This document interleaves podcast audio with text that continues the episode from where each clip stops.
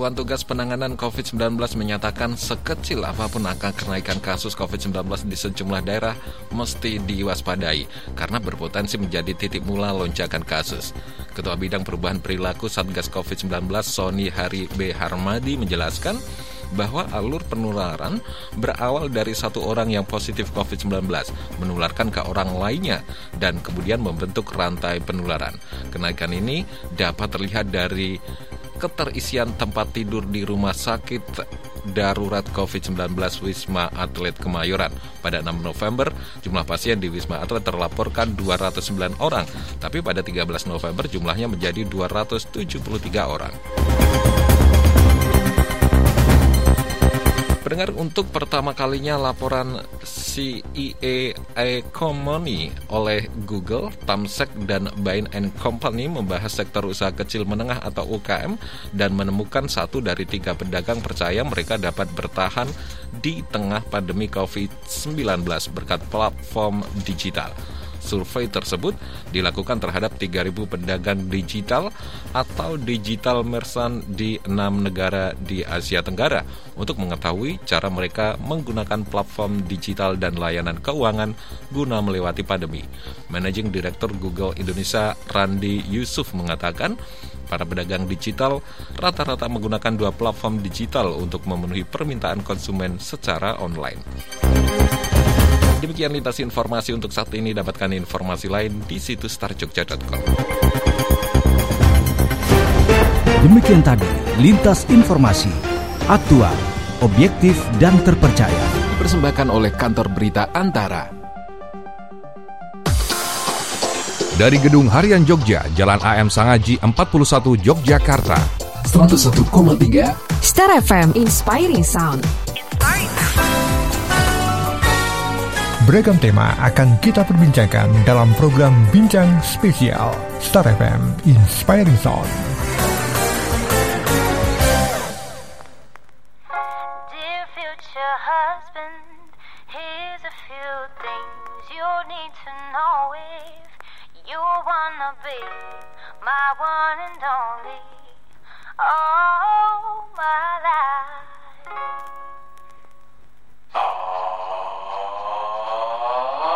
Take me on a date, I deserve a date.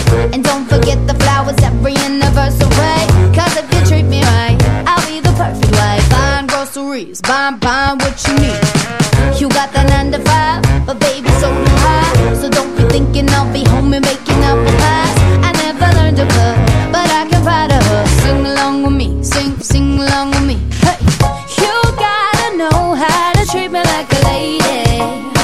Even when I'm acting crazy, tell me everything's alright. Dear future husband, here's a few things you need to know if you wanna be my one and only all my life.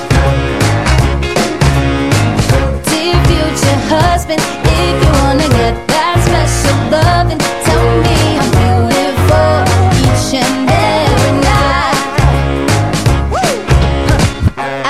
Every fight, just apologize. And maybe then I'll let you try and rock my body right. Even if I was wrong, you know I'm never wrong. Why disagree? Why disagree? Well, you gotta know how to treat me like a lady. Even when I'm acting crazy, tell me everything's alright. Alright. Dear future husband, here's a few things you need to know if you wanna be mine.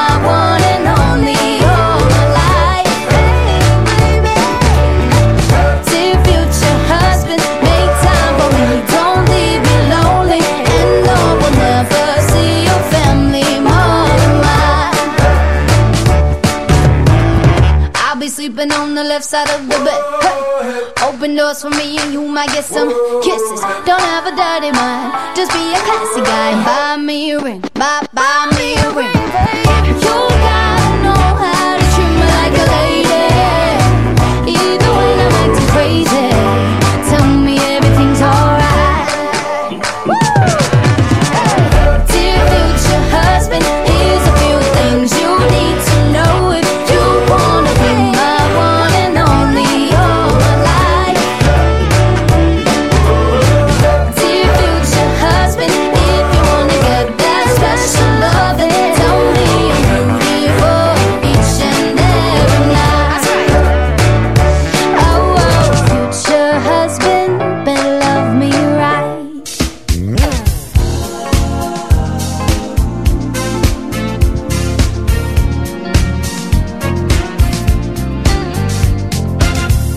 Dari M Sanggaji 41 Yogyakarta 101,3 Star FM Inspiring Sound. Selamat siang pendengar Star FM. Senang sekali saya Arief Mujiono bisa kembali hadir menyapa Anda dalam program Bincang Spesial. Tadi saya sempat soundingkan ke Anda bahwasannya di jam 11 sampai 12 nanti saya akan mengajak Anda untuk berbincang-bincang dengan narasumber yang memang juga sudah spesial dan saat ini sudah hadir di studio. Selamat siang Bapak Nur. Selamat siang Mas Arief. Yap, kabar baik ya? Alhamdulillah sehat. Ya, Pak Nur ini adalah nama lengkapnya Dr. Andes Nur Hidayat MSI, Kepala Pelaksana BPBD Kota Jogja. Seperti itu ya Bapak Nur ya. Ini mohon izin untuk memanggil dengan Pak Nur gitu ya, agak lebih simpel gitu sepertinya. Iya, monggo. Dan siang kali ini kita akan berbicara atau membicarakan masalah antisipasi bahaya bencana alam di musim penghujan. Nah, kita ketahui juga kayaknya hampir tiap hari nih Yogyakarta selalu basah gitu ya Pak Nur ya. Siap ya. Dan Anda pendengar Star FM yang ingin bergabung menanyakan langsung kepada narasumber spesial kita yang sudah hadir di studio, Anda bisa mengirimkan pesan Anda melalui WhatsApp di 0818621013. Atau Anda juga bisa mention di sosial media kami, di Instagram, Twitter maupun juga di Facebook untuk menanyakan kepada narasumber kita, kira-kira kalau berbicara masalah Yogyakarta itu ada bencana apa? Kayaknya nggak ada gitu misalkan. Ataupun mungkin Anda belum pernah menjumpai yang namanya bencana di Yogyakarta. Nah, kita berbicara langsung dengan Kepala Pelaksana BPBD Kota Yogyakarta yang tentunya juga datanya ini valid gitu ya. Nah Pak Nur, untuk mengawali perbincangan kita di siang kali ini, kira-kira mungkin bisa disampaikan ke pendengar Star Jogja bencana potensi gitu ya. Kita sebagai masyarakat harus waspada di musim penghujan seperti saat ini. Apa yang harus diwaspadai oleh masyarakat Jogja terutama? Terima kasih Mas Arief. Terima kasih para pendengar Radio Star Jogja dimanapun Anda berada. Jadi terkait dengan bencana alam, sebenarnya bencana alam itu kan dari fenomena alam, Pak. Fenomena alam yang terjadi secara periodik dan sudah sering kita alami dalam beberapa waktu yang lalu. Sebelumnya ya ada banjir, kemudian ada gunung meletus, ada gempa. Itu sebenarnya fenomena alam, menjadi sebuah kebencanaan manakala itu terjadinya suatu korban baik material maupun jiwa. Untuk kota Yogyakarta ini terkait dengan bencana 50% itu akibat cuaca ekstrim. Oke, berarti seperti saat ini harus sangat diwaspadai ya Pak Nur ya? Siap, ya. Jadi yang 30% itu banjir, kemudian yang 17% itu gempa bumi. Oke, ya, dari beberapa data yang disampaikan Pak Nur itu berarti secara persentase kita langsung tertuju ke bencana akibat ini ya, cuaca ekstrim itu ya. Ekstrim, ya. Dan sekarang pas banget ini pas bulan November, Desember, katanya kalau Desember nanti adalah gede-gede nih sumber gitu ya Pak Nur ya. Nah ini berarti kita harus benar-benar mewaspadai akan potensi. Mungkin harapannya sih tidak ada bencana gitu ya. Atau seperti tadi disampaikan Pak Nur bahwasanya fenomena alam yang kemudian menyebabkan adanya korban baik material maupun jiwa itu baru disebut bencana ya. Kebencana. Tapi kalau fenomena alam yang tanpa ada kerugian baik materi maupun yang lain itu berarti bukan bencana itu ya Pak? Iya ya? Bukan, artinya peristiwa alam. Peristiwa biasa, alam biasa. Karena tidak menimbulkan kerusakan dan korban jiwa kan. Yep. Ya, seperti sungai mengalir kan juga fenomena alam. Tapi tidak membawa dampak kerusakan dan lain sebagainya. Ya itu bukan peristiwa bencana. Iya, berarti itu adalah hal-hal peristiwa biasa gitu ya. Iya. Nah, yang disampaikan Pak Nur tadi adalah mengantisipasi hal-hal yang mungkin bisa disebabkan karena fenomena alam yang luar biasa gitu ya. Iya. Kalau di bulan November, Desember saya baca-baca itu kalau tidak salah ada badai La Nina atau apa seperti itu ya. Nah, itu salah satu hal yang mungkin untuk kita menjadi waspada terhadap kemungkinan terjadinya bencana atau seperti apa ini Pak Nur? Ya, terima kasih. Jadi memang benar Pak Arief, ini pada bulan November dan mungkin perkiraan nanti sampai awal tahun dan kemungkinan juga sampai pertengahan tahun ini Pak Arief. Okay. Informasi BMKG ini akan terjadi La Nina. Jadi curah hujan yang cukup tinggi. Tentu ini akan berakibat pada bencana hidrometeorologi, antara lain banjir, tanah longsor, kemudian cuaca ekstrim juga kan. Ya, itu kemungkinan akan terjadi di bulan-bulan akhir tahun ini dan juga awal tahun hingga pertengahan tahun nanti mungkin ya, gitu ya. Iya. Nah, kalau berbicara masalah cuaca ekstrim yang kemudian dia berdampak terhadap kerusakan, baik itu material maupun juga bahkan korban jiwa gitu ya.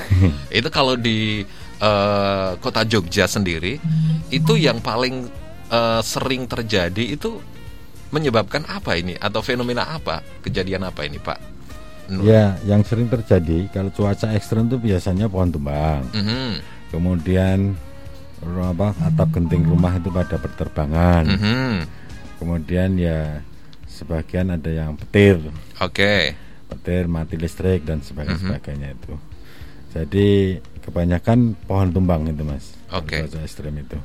Dan beberapa rumah kemarin di beberapa kecamatan itu juga atapnya juga mengalami kerusakan dan sudah kita tindak lanjuti juga dengan rehab background yang ada. Nah, itu sudah disampaikan oleh Pak Nur berkaitan dengan beberapa fenomena yang terjadi diakibatkan karena adanya cuaca ekstrim.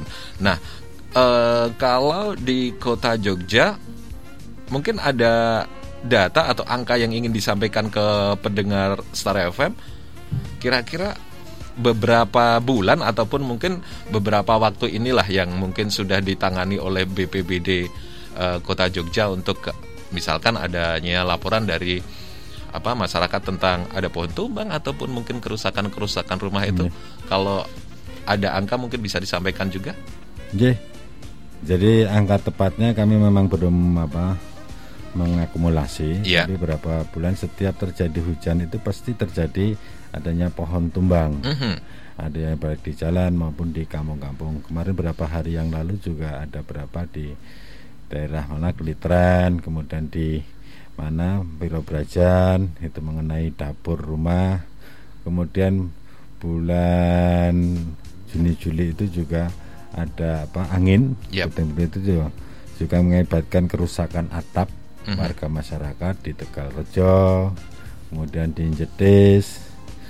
Kemudian untuk hujan ini, keadaan La Nina ini yang terjadi kemarin baru saja terjadi juga longsor di Terban, mengakibatkan korban satu orang itu, dan talut itu akibat talut longsor ya. Kemudian sebelumnya juga ada di Kota Gede itu juga talut, tapi masih belum ditalut, jadi dan tidak ada penghuni, jadi tidak ada korban gitu ya. Nah, Pak Nur ini mungkin juga bisa disampaikan ke pendengar kita seperti tadi disampaikan adanya data-data ataupun angka yang memang tindakan-tindakan yang sudah dilakukan oleh BPBD Kota Yogyakarta. Sekarang tingkat kesadaran masyarakat itu kalau menurut saya ini ya, persepsi saya gitu, kayaknya sudah cukup bagus gitu ya. Meskipun mungkin juga harapannya pasti ingin ditingkatkan lagi ya. Nah, kalau misalkan untuk mengantisipasi adanya kemungkinan seperti tadi adanya pohon tumbang, nah misalkan di masyarakat Kota Jogja sendiri ada ini kayaknya ada pohon yang agak membahayakan atau mengkhawatirkan apabila cuaca ekstrim. Nah, sebelum terjadi apakah masyarakat juga bisa meminta bantuan kepada BPBD untuk mengantisipasinya Pak Nur? Terima kasih. Jadi untuk penanganan kebencanaan memang pada waktu sebelum-sebelumnya kan paradigmanya itu berbeda dengan sekarang. Kalau dulu itu terkait dengan kebencanaan itu bersifat responsif, tapi sekarang sudah bersifat pencegahan. Kemudian dulu yang menjadi tanggung jawab pemerintah saja, tapi sekarang juga sudah pentahelik ya, ada masyarakat, akademisi, peneliti, kemudian pemerintah itu sendiri. Kemudian yang paling membedakan adalah kalau dulu bersifat tanggap darurat, jadi ada kejadian langsung kita menangani bersama-sama gitu. Yep. Tapi sekarang tidak. Sekarang ini manajemen pengurangan risiko bencana, Pak Arief. Oke. Okay.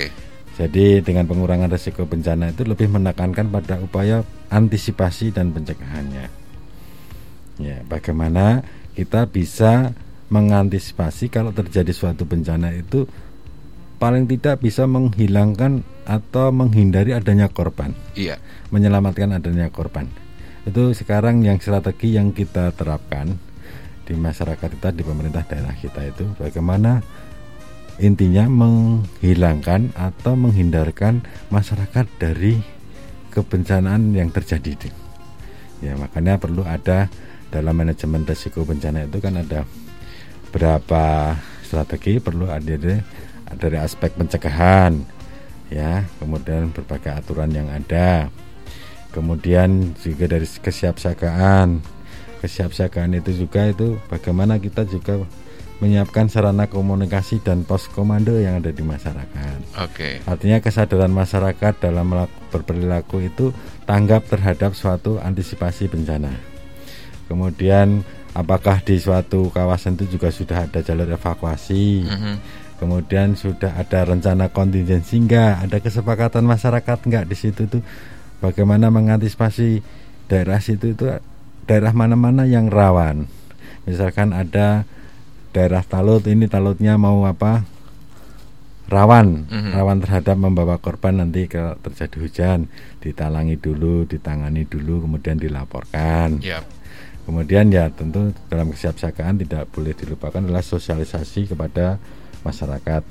Dan kami pun ini baru saja tadi saya melaksanakan sosialisasi yang ke-13 dari 14 kementerian yang ada bersama BPBD DIY dengan Dewan Perwakilan Rakyat Daerah Istimewa Yogyakarta dan juga Pak Mantri tentang sosialisasi kebencanaan, termasuk bagian daripada antisipasi kesiapsiagaan masyarakat dalam upaya pencegahan. Istilahnya mengurangi resiko tadi itu ya Pak Nur ya. Itu intinya. Ya.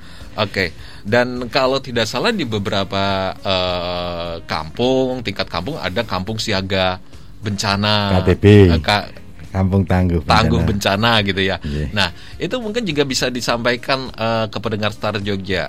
Mungkin kampung tangguh bencana itu seperti apa? Apakah itu juga memang di bawah langsung dari BPBD Kota Jogja atau seperti apa, Pak?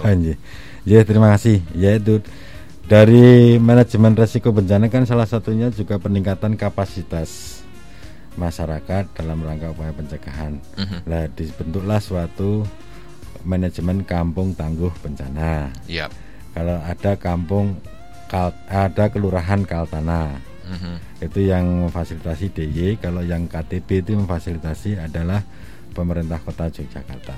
Oke. Dari 169 kampung yang ada, kami 169 kampung berdasarkan perwal itu sudah kita laksanakan sampai akhir tahun ini 130 kampung. Oke. Jadi masih 39 kampung. Mudah-mudahan dalam 2 tahun 3 tahun ini semuanya nanti akan tuntas. Oke. KTB gitu ya, KTB. Seluruh di Kota Yogyakarta itu kampung tangguh bencana. Istilahnya sih tangguh bencana itu berarti bisa meminimalisir apabila terjadi bencana itu korban-korbannya bisa diminimalisir baik material maupun jiwa gitu ya Pak. Betul, bisa diselamatkan, bisa dihindarkan dari korban. Iya. Oke, pendengar Star FM, Anda bisa bergabung. Sekali lagi kita ingatkan, Anda bisa bergabung dalam bincang spesial kali ini melalui WhatsApp kami di 0818621013 atau juga di sosial media kami. Untuk Anda yang sedang mendengarkan kami via streaming di starjogja.com, Anda juga bisa menyaksikan video kami juga di situ. Anda bisa share pertanyaannya di pagi jelang siang kali ini bersama Bapak Nur Hidayat ya. Atau lengkapnya adalah Dr. Andes Nur Hidayat MSI, Kepala Pelaksana BPBD Kota Yogyakarta. Kita ke perbincangan lagi, pendengar Star FM. Kalau berbicara masalah jenis-jenis bencana yang terjadi, saya kok tertarik dengan yang persentasenya banyak sekali itu tadi ya Pak ya. 50% itu berarti diakibatkan oleh cuaca ekstrim. Nah, kalau berbicara masalah cuaca ekstrim ini, daerah mana saja sih yang biasanya menjadi perhatian cukup serius, atau menurut pengalaman sering terjadi adanya bencana yang diakibatkan oleh cuaca ekstrim ini Pak Nur? Jadi kami sudah memetakan terkait dengan potensi kerawanan kebencanaan yang ada. Itu ada berapa dalam satu kecamatan ya. Jadi yang daerah-daerah rawan terhadap kebencanaan itu, yang terkait dengan cuaca ekstrim itu, yang paling tinggi itu juga di Gondokusuman. Gondokusuman, oke. Okay. Kemudian di Umbulharjo, kemudian sebagian di Kota Kediri. Okay. Sedangkan Mergangsan, Kraton dan sebagainya itu kategori sedang. Selebihnya di daerah tengah, daerah Gedong Tengen dan Nurejan dan sebagainya itu termasuk kategori sedang itu, Pak. Oke. Yeah.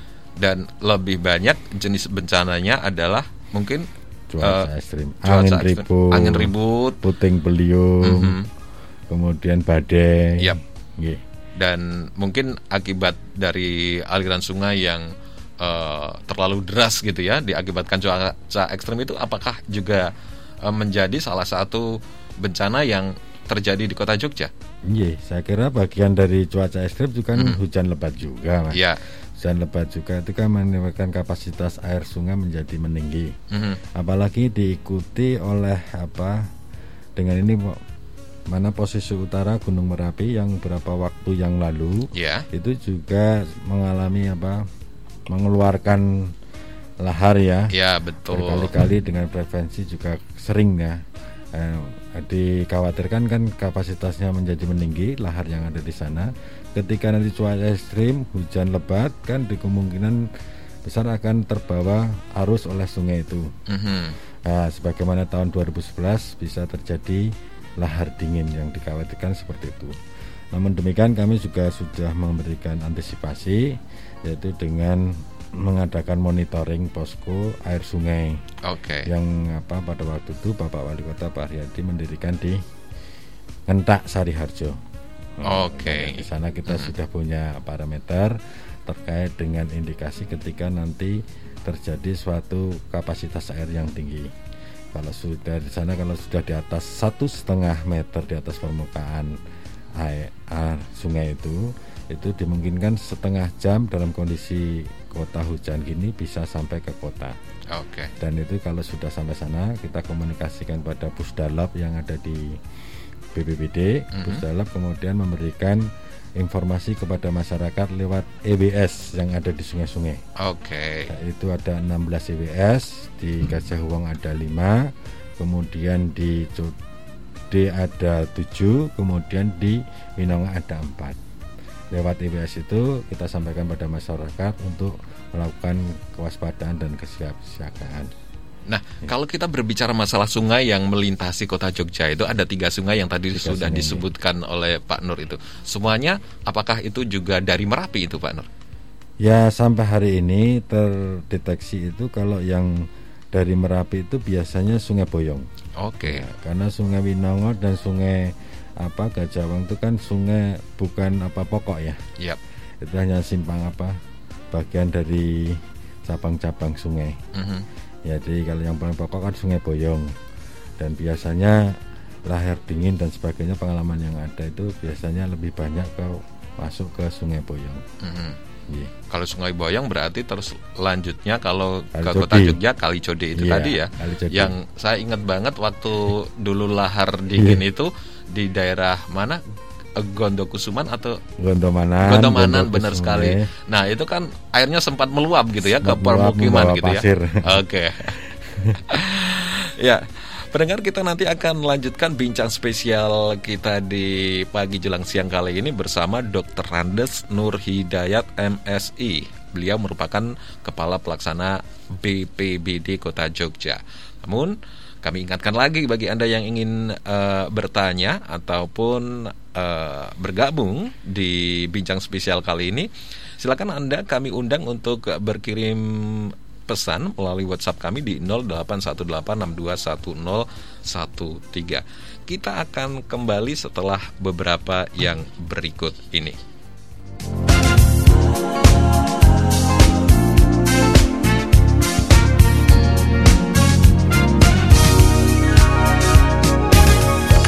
Hah, kenapa ini? Kok internetnya bisa cepatnya stabil gini sih? Internetnya lancar banget. Gimana? Kalian mau juga internet yang cepatnya stabil, no kuota dan unlimited? Langganan internet Live Media aja. Cukup Rp165.000 setiap bulannya. Kamu bisa internetan dengan kecepatan up to 10 Mbps unlimited, sobat. Buruan daftar sekarang. Share lokasi kamu via WhatsApp di 02746055655. Buruan daftar sekarang. Share lokasi kamu via WhatsApp di 02746055655. Cek juga info promo terbaru Live Media di Instagram @livemedia.id. Mau internet yang cepatnya stabil? Ya Live Media aja. Ini lagi, bosen ah. Kenapa Tomah? Kalau nggak mau bosen, ya pasang TV berlangganan. Yang murah dan bagus, ada nggak? Ini nih, Citranet. Ada paket internet plus TV, namanya Infinite Stream. Emang bisa nonton apa aja, Pak? Bisa buat nonton puluhan channel TV. Netflix, YouTube, Disney+, HBO Go, Viu, Catch Play. Banyak Tomah, cuma 200 ribuan per bulan loh. Murah tenan, Pak. Terus? Internetnya fiber optik up to 20 Mbps unlimited tanpa batas kuota. Enak toh? Ah, siap, Pak. Mama telepon Citranet sekarang ah. Menghadirkan paket bundling internet dan TV. Infinite Stream. Internetan kapan aja, nonton TV sepuasnya. Mulai dari 200 ribuan per bulan. Informasi berlangganan hubungi 0274 553 066. Internet ya Citranet. Yang lain kagak lah ya. Citranet solusi 101,3 Star FM Inspiring Sound.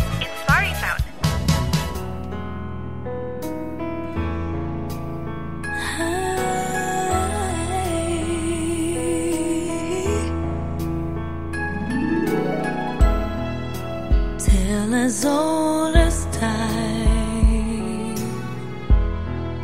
true as it can be.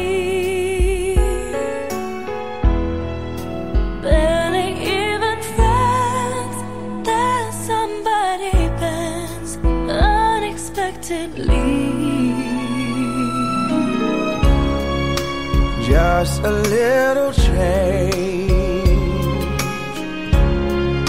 small to say the least. Both a little scared, neither one prepared.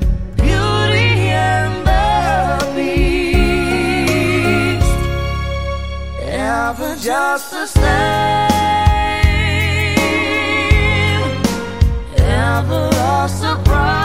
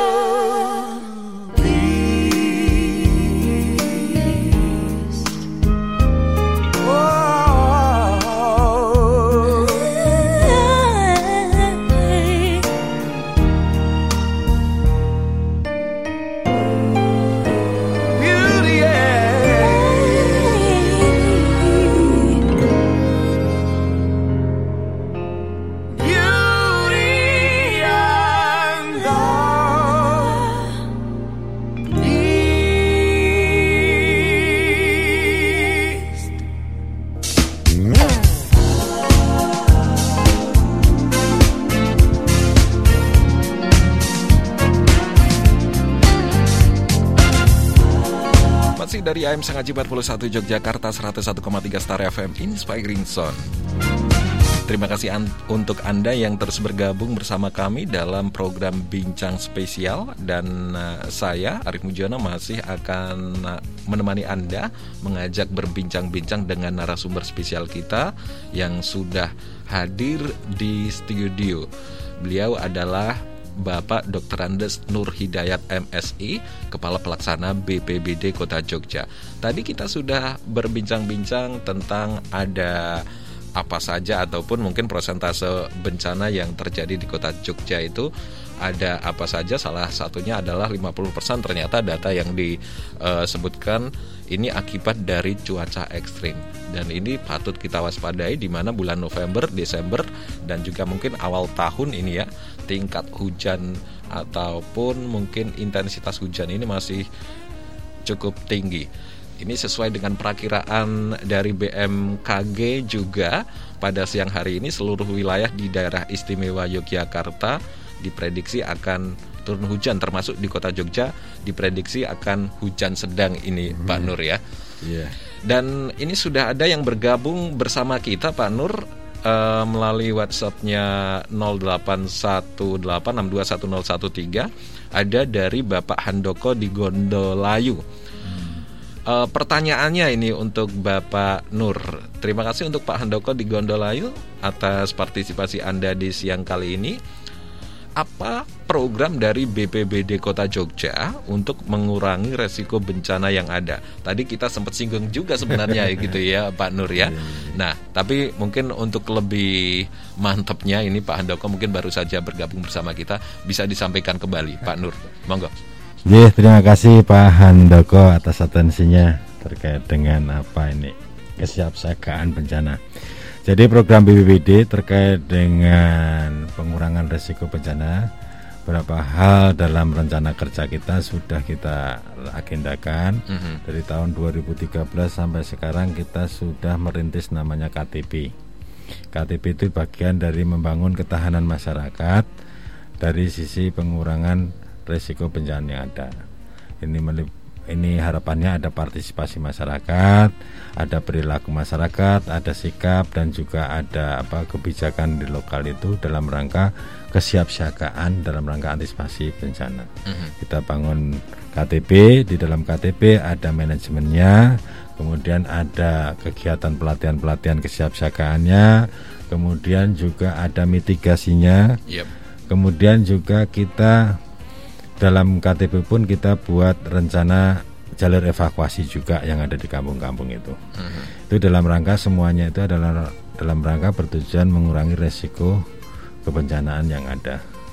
Ini termasuk mungkin kalau di daerah Gondolayu berarti sudah ada KTP juga ya di daerah di Gondolayu. Insya Allah sudah terbangun KTP ini. Ya, mohon maaf kalau saya salah ya. Karena 130 kampung saya tidak hafal. Ini tinggal 39 kampung yang belum. Mudah-mudahan Gondolayu ini masuk yang sudah terdahulu. Semoga. Kelihatannya kalau pinggir sungai semuanya sudah, sudah semuanya pinggir sungai. Apalagi kalau Gondolayu yang pinggir sungai, Nah, itu kita utamakan prioritasnya dari dulu. Itu juga termasuk kalau misalkan kita mau lihat dari atas itu kayaknya agak miring gitu agak masalahnya miring, ya. Ya Pak Handoko, terima kasih. Itu tadi ya jawaban dari Bapak Nur, Kepala dari BPBD Kota Jogja. Jadi semoga siapa tahu justru malah Anda sudah ikut dalam itu, andil dalam kampung KTP tangguh bencana itu tadi gitu ya. Mudah-mudahan ikut berpartisipasi gitu ya. So, namanya juga nggak tahu Pak Handoko ya, banyak juga. Mudah-mudahan ikut. Terus juga ada yang bergabung di siang kali ini. Apa program BPBD Kota Jogja untuk warga pinggir sungai berkaca kasus di pinggiran Kali Code dan juga Winongo? Ini juga yang sudah bergabung. Mohon maaf tidak ada namanya ini dari 1617. Terima kasih tapi sudah bergabung dan langsung saya tanyakan ke beliaunya yang punya wewenang ini ya. Terima kasih. Monggo. Jadi perlu kita ketahui Bapak Ibu semuanya, para pendengar radio. Jadi untuk wilayah Kota Jakarta ini terbagi atas 3 sungai Bapak. Ada Sungai Gajah Wong, ada Sungai Jode, ada Sungai Binongo. Dari semua kecamatan hanya satu aja yang tidak punya sungai. Jadi keraton gitu ya, karena pusat keraton. Kota banget gitu ya. Iya. Untuk pinggiran Sungai Jode, yang pertama kami sudah bentuk seluruh kampungnya itu KTP. Mm-hmm. Harapannya dari masyarakat pinggir sungai itu ada ketahanan, ada kampung, ada manajemennya terkait dengan kesiapsiagaannya. Yep.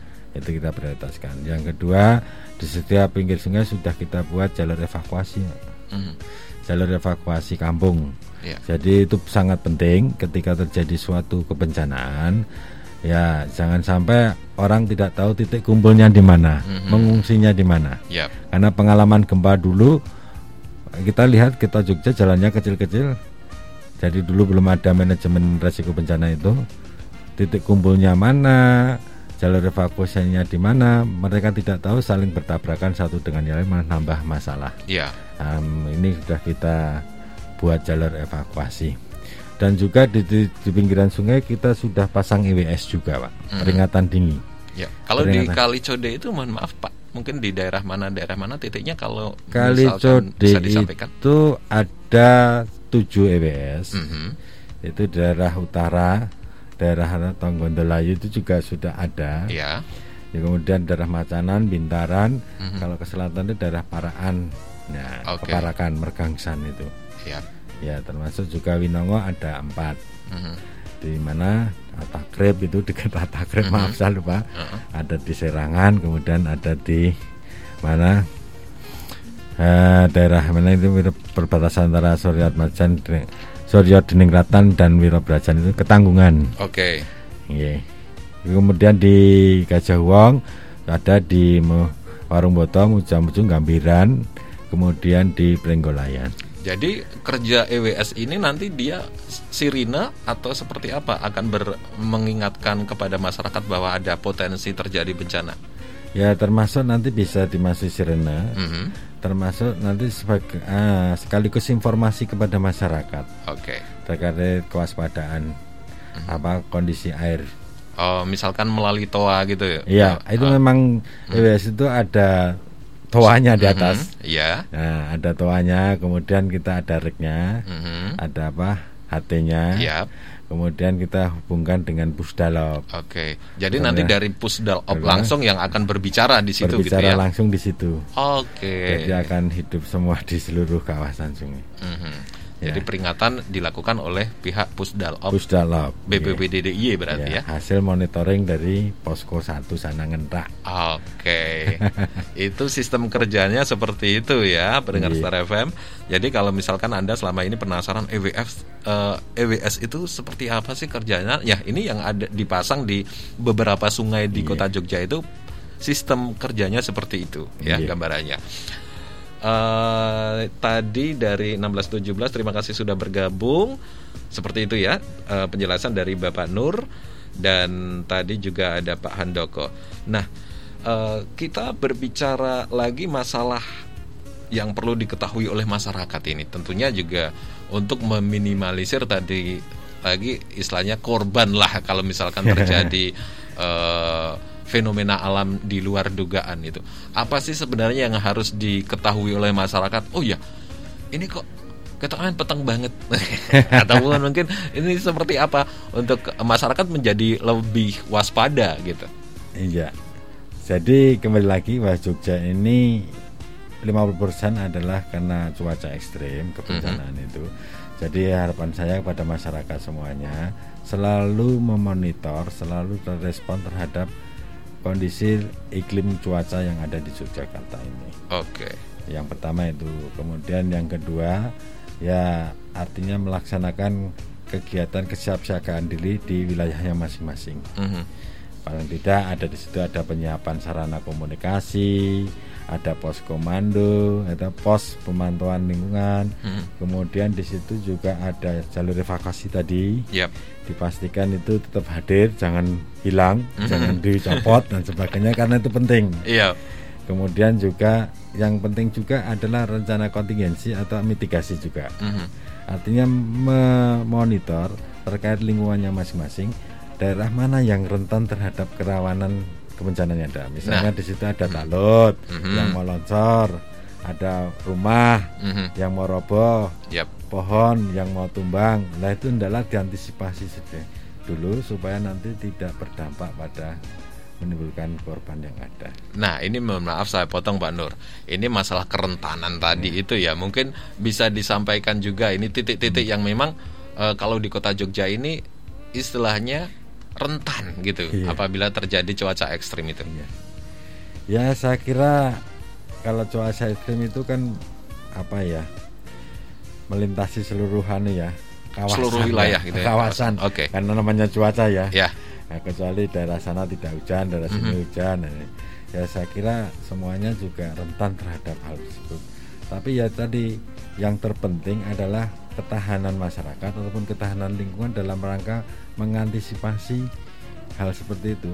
Jadi hal terjadinya cuaca ya, misalnya kalau rumah tadi mau roboh terus ada ya dirobohkan sekalian ataupun malah diperbaiki kan gitu.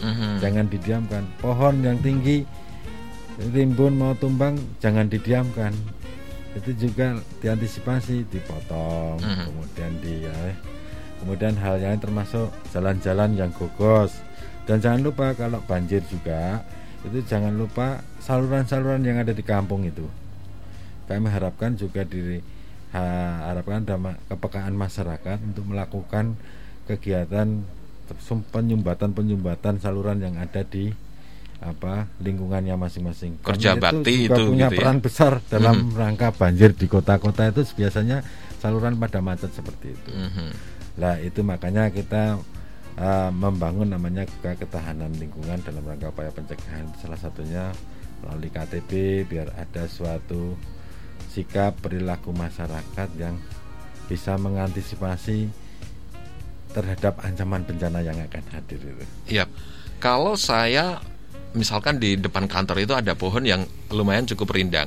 Nah, saya ingin meminta tolong ke BPBD Kota Jogja untuk istilahnya karena agak sedikit mengkhawatirkan, minta bantuan gitu, bisa juga? Sangat bisa sekali. Jadi memang untuk pohon tuh, pohon-pohonnya yang ada kan, pohon-pohon itu banyak.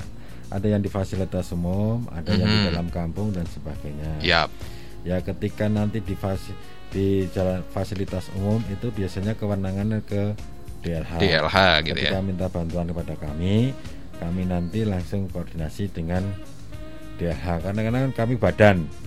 Kalau badannya mengkoordinasikan seluruh stakeholder yang ada dalam rangka upaya pencegahan. Kemudian kalau yang ada di kampung-kampung, kami sudah tadi membentuk KTP. Pembentukan KTP itu kan juga ada pengurusnya, ada juga relawannya dan sebagainya.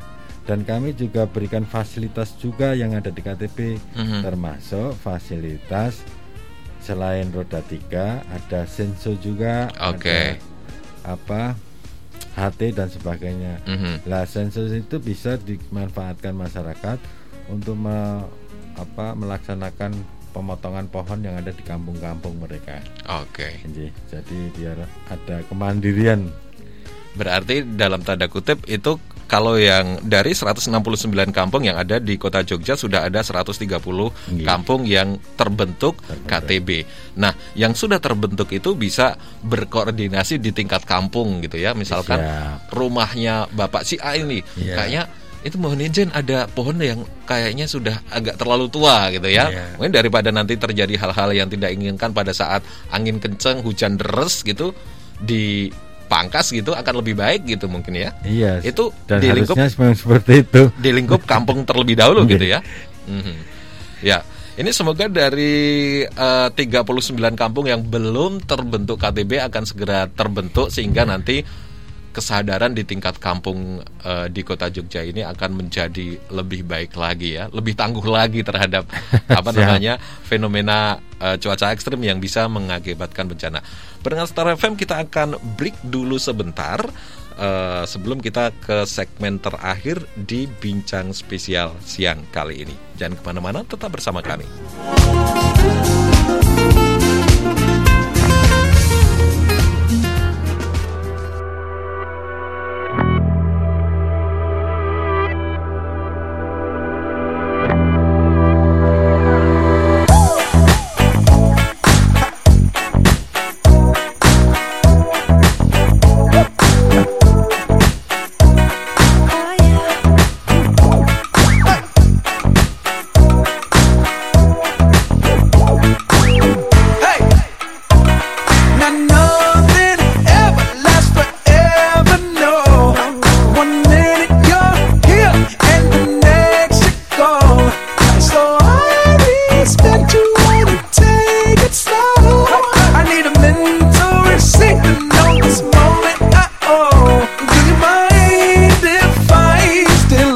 letter, a little souvenir. Can I steal it from you to memorize the way you shock me, the way you move it here. Just wanna feel it from you. Hey, woo! Don't be afraid to catch feels. Ride your cup and chase thrills. I know you ain't afraid of pop pills. Baby, I know you ain't scared to catch feels. Feels with me. I'm your window shopper. Suck up for your novel. I'm wearing your goggles. Virtual reality. It ain't what it cost you. It might be $1, as long as it shocks you. Memory, electricity, mind if I steal a kiss, a little souvenir. Can I steal it from you to memorize the way you shock me, the way you move it here. Just wanna feel it from you. Hey, woo! Don't be afraid to catch feels. Ride your cup and chase thrills. I know you ain't afraid of pop pills. Baby, I know you ain't scared to catch feels. Feels with me. Goddamn, I know you love to make an entrance. Do you like getting paid attention? You mix the wrong guys with the right intentions. In the same bed, but it still feel long distance. You're looking for a little more consistency, but when you stop looking, you gon' find what's meant to be. And honestly, I'm way too done with the hoes. I cut off all my exes for your X and O's. I feel my old flings was just preparing me. When I say I want you, say it back, parakeet. Fly your first class through the air, Airbnb. I'm the best you had, you'll just be comparing me to me. I'ma add this at you. If I put you on my phone and upload it, it'll get maximum views. I came through in the clutch, more than lipsticks and phones. Wore your fave cologne just to get you alone. Don't be afraid to catch feels. Don't be afraid to catch these feels. Ride your cup and chase thrills. I know you ain't afraid of pop pills. Baby, I know you ain't scared to catch feels. Feels with me. Don't be afraid to catch feels. No.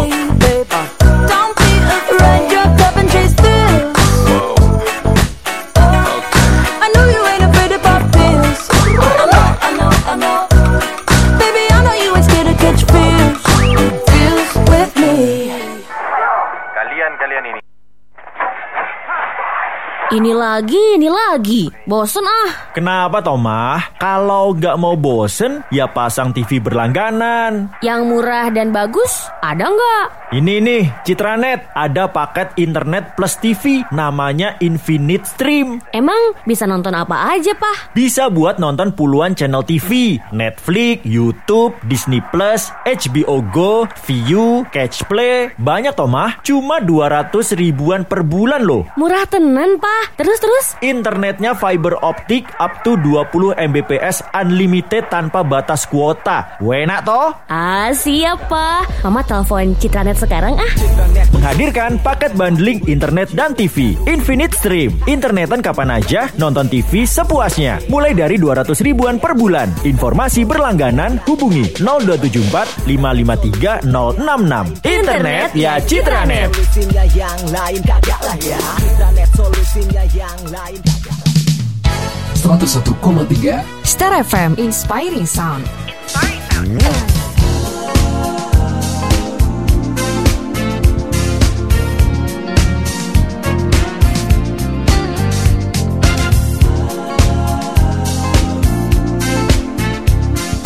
Anda masih mendengarkan bincang spesial dari 101,3 Star FM Inspiring Sound bersama saya Arief Mujiono dan tentunya juga narasumber spesial kita ada Bapak Dr. Andes Nur Hidayat MSI, Kepala Pelaksana BPBD Kota Jogja. Yang baru saja bergabung bersama kami, ini sudah di segmen terakhir ya, tapi paling tidak ini sedikit rangkuman dari beberapa perbincangan kita tadi, beberapa poin di perbincangan kita bahwasanya ada 50% resiko bencana yang diakibatkan oleh cuaca ekstrim, kemudian juga bahwasanya ada 130 kampung tangguh bencana yang sudah terbentuk di Kota Jogja. Nah, ini tentu harapan kita nanti dari 169 kampung yang ada di Kota Jogja ini semuanya akan terbentuk, sehingga apabila terjadi hal-hal yang tidak diinginkan akibat cuaca ekstrim atau kejadian alam yang lain, ini bisa dicegah korban, baik korban material maupun juga jiwa.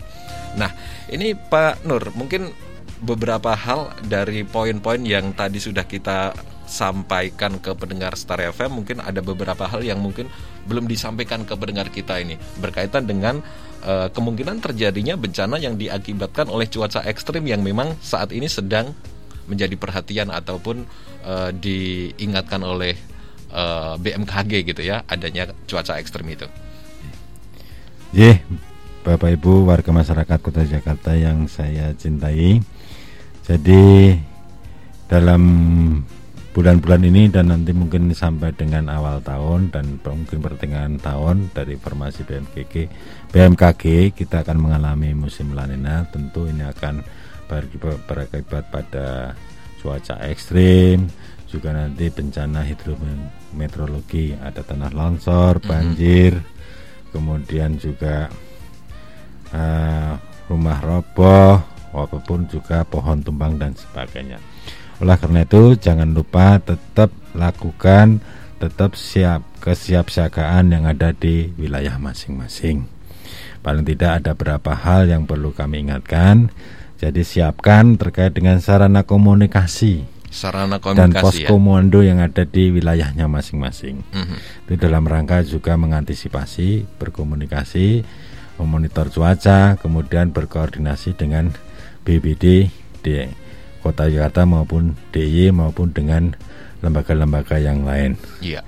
Silakan kami memberikan pelayanan komunikasi lewat HT maupun lewat telepon juga. Itu kalau lewat HT kita setiap jam 9 pagi itu net. Oke. Kemudian jam 9 malam juga net. Lewat HT juga. Dan itu kami sudah berikan sarana dan komunikasi HT itu kepada 130 KTP tadi. Hendaklah itu monggo saling mengudara setiap saat ya, supaya kita bisa antisipasi sedini mungkin, bisa menyampaikan informasi dalam rangka upaya antisipasi tadi. Kemudian jangan lupa jalur evakuasi yang ada di wilayah itu juga dihadirkan. Dulu sudah ada berapa yang sudah diberikan bantuan dan sebagainya. Tapi hendaklah bagi yang belum terbantu maupun yang sudah terbantu, khususnya yang belum terbantu, tetap hadirkan jalur evakuasi. Karena jalur evakuasi itu adalah suatu yang sangat penting dalam rangka penyelamatan. Oleh karena itu jalur evakuasi kan tidak butuh biaya banyak. Sebuah papan tertulis jalur evakuasi, titik kumpul dan sebagainya itu sangat penting dihadirkan di kampung-kampung. Kemudian yang ketiga, dalam rangka kesiapsiagaan ini juga kami harapkan masyarakat peka, respon dan mau proaktif dalam rangka mitigasi di lingkungannya masing-masing. Dari lingkup terkecil gitu ya Pak ya. Endi to sing marai rawan longsor, endi to sing marai tadi kerentanan terhadap bencanaan tadi, bisa menimbulkan korban. Mungkin juga ada saluran-saluran, ada cembengan-cembengan, ada jalan tenggerunjal.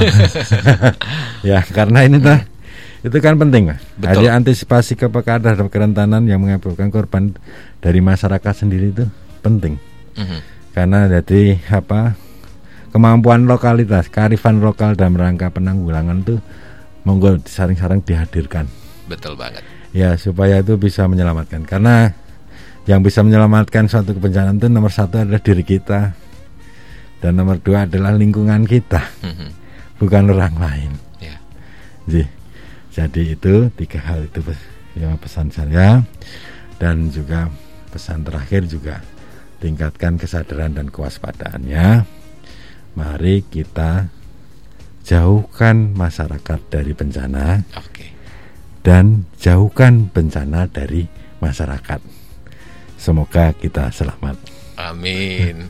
Terima kasih Pak Nur dan pendengar Star FM. Jadi itu ya poin-poin yang perlu diperhatikan tentunya agar kita terhindar dari bencana. Memang seperti tadi disampaikan Pak Nur, semua wilayah itu rawan gitu ya, bisa dibilang bisa terjadi bencana yang diakibatkan oleh cuaca ekstrim ini. Jadi semua orang juga harus kenal, kemudian harus sadar untuk bisa menjadi bagian dalam upaya sama-sama selamat dari apabila terjadi bencana itu tadi gitu ya Pak Nur ya.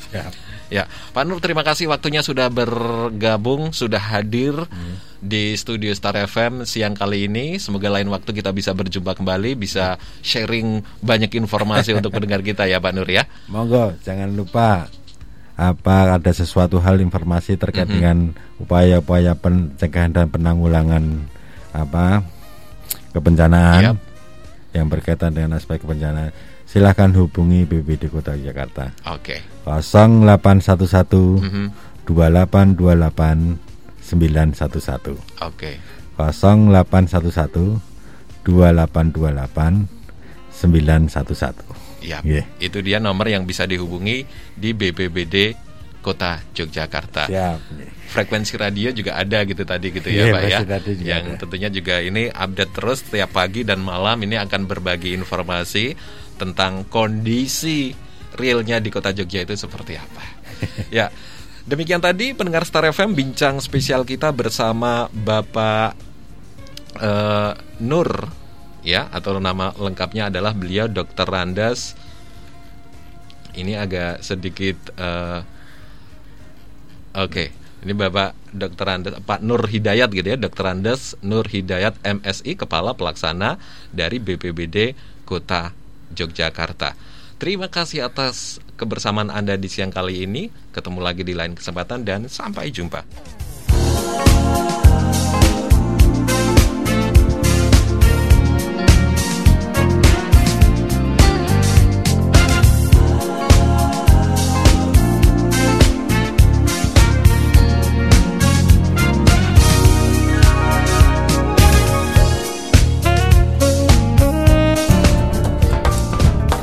Terima kasih Anda sudah bergabung dalam program Bincang Spesial Star FM Inspiring Sound.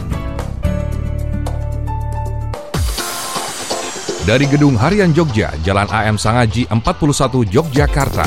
101,3 Star FM Inspiring Sound. Inspiring Sound. Pitutur Sultan.